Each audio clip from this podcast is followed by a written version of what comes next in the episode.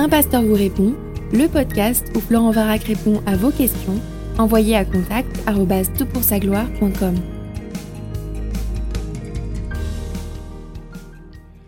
La question est posée. Bonjour, comment comprendre le verset Luc 16, 9 Faites-vous des amis avec les richesses injustes?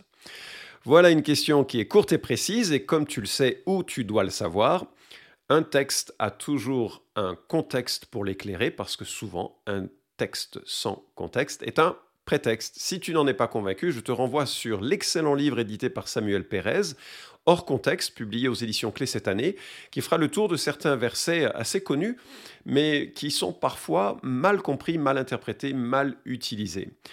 Alors, euh, on va donc regarder le texte qui précède ce verset assez infamant, euh, a priori en tout cas, pour voir de quoi il en retourne, euh, essayer de le comprendre correctement. Et tu vas voir qu'il y a une parabole que Jésus raconte, et ensuite une série d'applications que Jésus tire de cette histoire. On va essayer de comprendre correctement cette histoire d'abord avant de considérer les implications où euh, nous aborderons donc la question plus précisément que tu poses.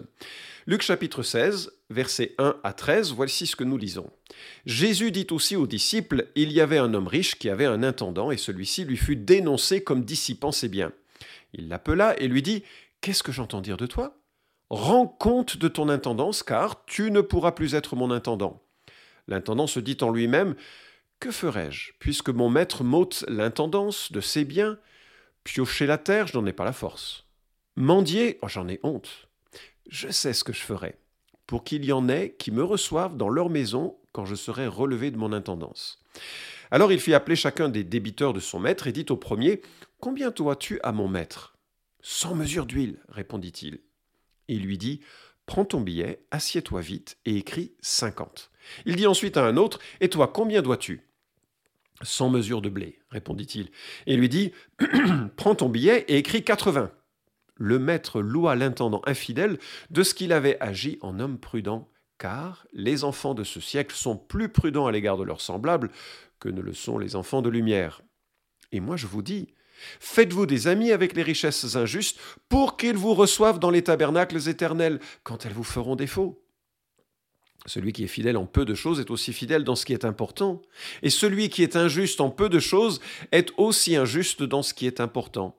Si donc vous n'avez pas été fidèle dans les richesses injustes, qui vous confiera le bien véritable? Et si vous n'avez pas été fidèle dans ce qui est à un autre, qui vous donnera ce qui est à vous? Aucun serviteur ne peut servir de maître, car ou il haïra l'un et aimera l'autre, ou il s'attachera à l'un et méprisera l'autre. Vous ne pouvez servir Dieu et Maman. Fin de la citation, et comme tu le vois, il y a cette parabole et une série d'implications de cette parabole. Alors, on va tenter de bien comprendre la parabole. Parabole qui raconte une histoire finalement assez classique. Hier comme aujourd'hui, les riches avaient des intendants, des administrateurs qui géraient leurs biens faut s'imaginer peut-être un propriétaire terrien qui avait euh, des vignes, des oliviers, des, euh, euh, des troupeaux, et il fallait donc gérer ceci. Et puis l'excès pouvait être vendu, loué, prêté. Et, donc il y avait toute une série de, de comptables, en quelque sorte, d'investisseurs qui étaient embauchés par ce personnage riche. Et hier comme aujourd'hui, il y avait des gens corrompus qui essayaient de profiter de ce système pour s'enrichir personnellement, ou profiter de leur situation, pardon, pour s'enrichir personnellement. Et cet homme réalise que s'il il est vidé pour vol, qui lui fera confiance Il va pas pouvoir travailler dans la même, euh, dans la même branche parce que personne va l'embaucher. Et il se dit que travailler, c'est trop dur, demander la charité, c'est quelque chose qu'il ne peut pas faire. Il décide donc de modifier la dette des débiteurs euh, de son maître, de manière à ce qu'il lui soit favorable le jour où il sera seul et sans ressources. Et la diminution de la dette correspond quand même à des sommes significatives. On parle de deux ou trois ans de salaire agricole. Hein, pour, euh, c'est pas rien. Enfin, c'est c'est quelque chose de, de majeur comme diminution de la dette. Et on a cette conclusion surprenante. Le maître loua l'intendant infidèle de ce qu'il avait agi en homme prudent, car les enfants de ce siècle sont plus prudents à l'égard de leurs semblables que ne, que ne, le sont les enfants de lumière. Bizarre, non? Moi, je trouve que cette histoire, elle est bizarre et elle a euh, été... Euh, elle demeure un peu mystérieuse, cette histoire. Alors, il y a deux manières de comprendre ce qui se passe. La première manière, c'est de dire ce euh, gestionnaire est corrompu et il reste corrompu. En d'autres termes, il vole une première fois, il redouble dans sa malhonnêteté en réduisant la dette de, euh, son, de son maître. Puisqu'il est encore en responsabilité, il renégocie cette dette, il a encore le pouvoir de le faire, et il spoilie davantage son maître mais il prépare ainsi son avenir. Donc ça, c'est la première lecture. Il y a une deuxième lecture qui considère que le gérant est corrompu, mais qu'il a un changement d'attitude, un changement de cœur au milieu de cette euh, réalisation qu'il a, qu'il est euh, dévoilée. Et là, il y a là diverses déclinaisons de cette posture. Il y en a qui estiment qu'en réduisant les montants, le gérant aurait permis que de l'argent frais rentre dans les comptes, ce que l'homme riche aurait apprécié on sait euh, combien euh, il est difficile de retrouver et recouvrer des, dettes. Hein. Tous ceux qui travaillent dans ce secteur savent combien c'est compliqué. Et donc finalement, c'était pour le maître une bonne manière de, finir son, euh, son, travail avec ce gestionnaire qui lui rapporte ben, un tien vaut mieux que deux tu l'auras. Il récupère un peu, c'est pas énorme, mais c'est au moins un peu qu'il récupère. Deuxième déclinaison possible qui révélerait qu'il est un changement d'attitude, le gérant aurait diminué la dette de sa propre commission. Mais euh, rien dans le texte ne le dit, hein, c'est vraiment une spéculation pour essayer de lui donner euh, euh, un petit peu de, de comportement éthique à cet homme. Et puis, les montants sont quand même suffisamment élevés pour imaginer qu'on ne parle pas là de commission. Le gars, il deviendrait vraiment très riche sur la gestion de, cette, de ce capital. Et puis, un commentateur, et c'est la troisième hypothèse, a émis l'hypothèse suivante, le gérant aurait en fait annulé les intérêts parce que justement, la loi de Moïse l'interdisait. Il serait donc revenu dans la légalité pour son patron, pour les endetter et aurait ainsi obtenu l'aval de tous. C'est très astucieux comme hypothèse, je l'ai retrouvé dans un commentaire sur l'évangile de Luc euh, édité par Marshall, publié par Marshall.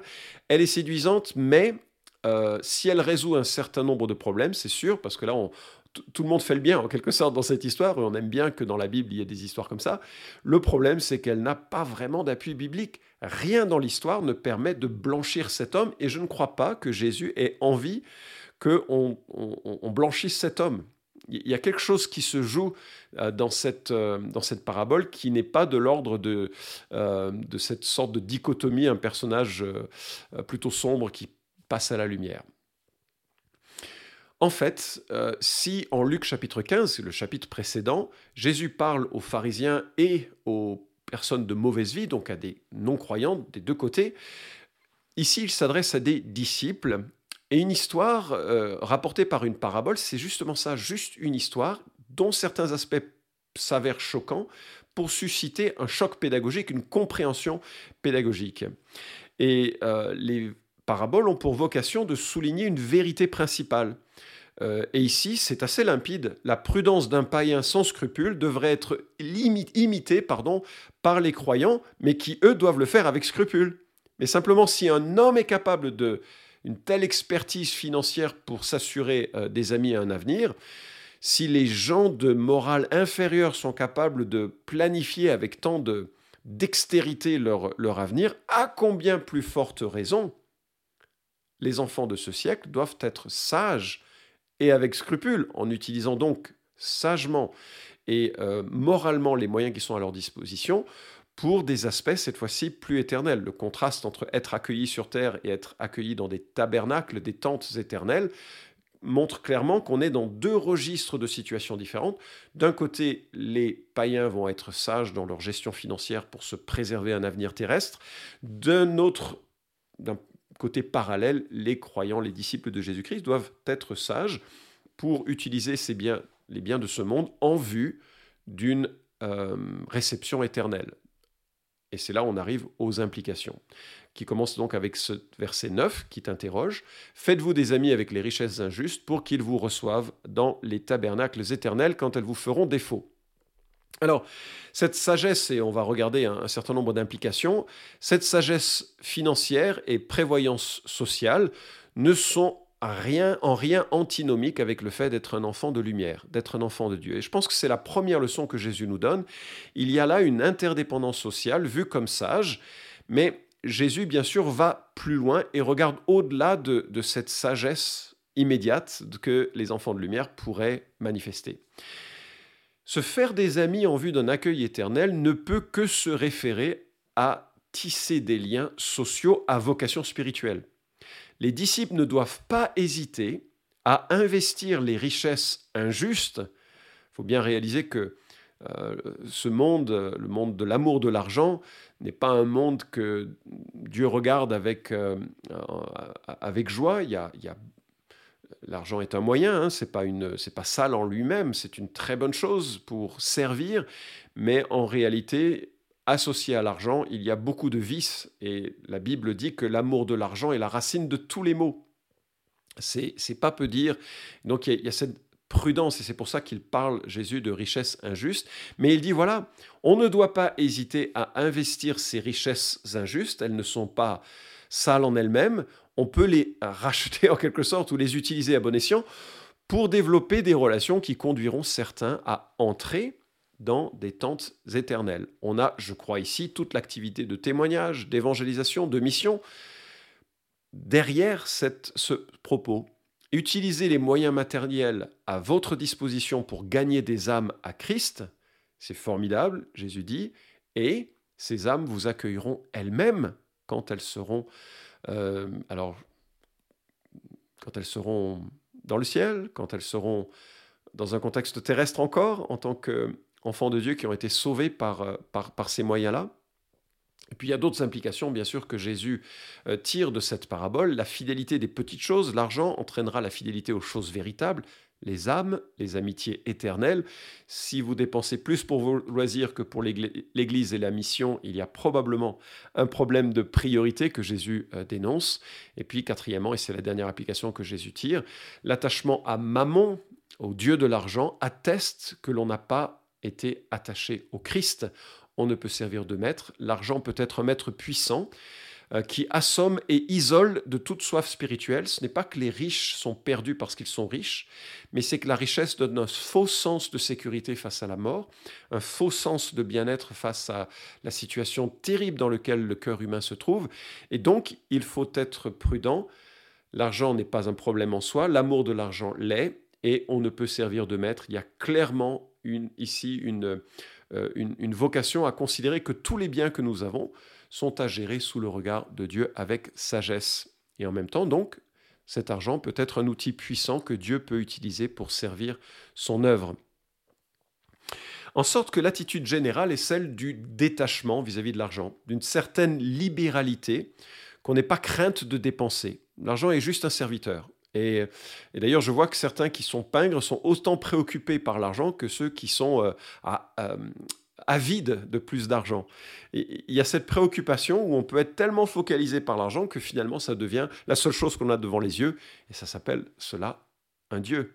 Et Jésus nous demande, euh, au contraire, d'utiliser ces, richesses, d'être sage pour les accumuler à, bon escient, les investir au bon endroit, créer des relations humaines, créer des relations missionnaires grâce et au travers de cet argent, en soutenant bien sûr par exemple des, des, euh, œuvres missionnaires, euh, euh, des, votre église locale principalement, mais également peut-être des gens qui sont autour de vous en situation de, de, besoin relationnel, de besoin sociétal pour apporter le témoignage de l'évangile. Imaginez lorsque vous dépensez pour un apéro, c'est pas grand-chose un apéro, et que vous invitez vos voisins, vos amis, et que là, peut-être, une occasion de témoigner se, présente, imaginez que euh, dans la grâce de Dieu, ces personnes soient attirées par la beauté de Christ et la beauté de l'Évangile. Ce sont des gens qui seront éternellement avec vous, qui vous accueilleront dans leurs tentes éternelles. Et donc, il y a cette, notion de, vraiment projeter euh, une sage utilisation de, de l'argent en vue de euh, l'expansion de la connaissance de Christ et du salut. Je termine avec cette citation de euh, MacArthur. Euh, le Seigneur invite les croyants à utiliser leur argent à des fins éternelles pour générer une grande récompense. Dans les termes familiers du Sermon sur la montagne, Jésus déclare, Ne vous amassez pas des trésors sur la terre où la teigne et la rouille détruisent et où les voleurs percent et dérobent, mais amassez-vous des trésors dans le ciel où la teigne et la rouille ne détruisent point et où les voleurs ne percent ni ne dérobent. Car là où est ton trésor, là aussi sera ton cœur. Fin de citation. MacArthur enchaîne Le lieu où les gens investissent leur argent indique à quoi leur cœur est attaché. L'accumulation personnelle sans fin est coupable, inefficace, et prive ceux qui s'y adonnent de la bénédiction éternelle. Fin de citation. Alors voilà, écoute, l'évangile est une euh, très belle nouvelle. Jésus, qui est le Fils de Dieu, traverse le ciel, devient homme. Il meurt à la croix pour permettre aux hommes et aux femmes de découvrir euh, un plein pardon, de recevoir un plein pardon, la présence même de Dieu. Ils deviennent enfants de Dieu par la grâce seule, au moyen de cette euh, confession de foi. Je suis pécheur, je crois que tu es mort pour moi. Cette bonne nouvelle de l'Évangile, elle est proclamée.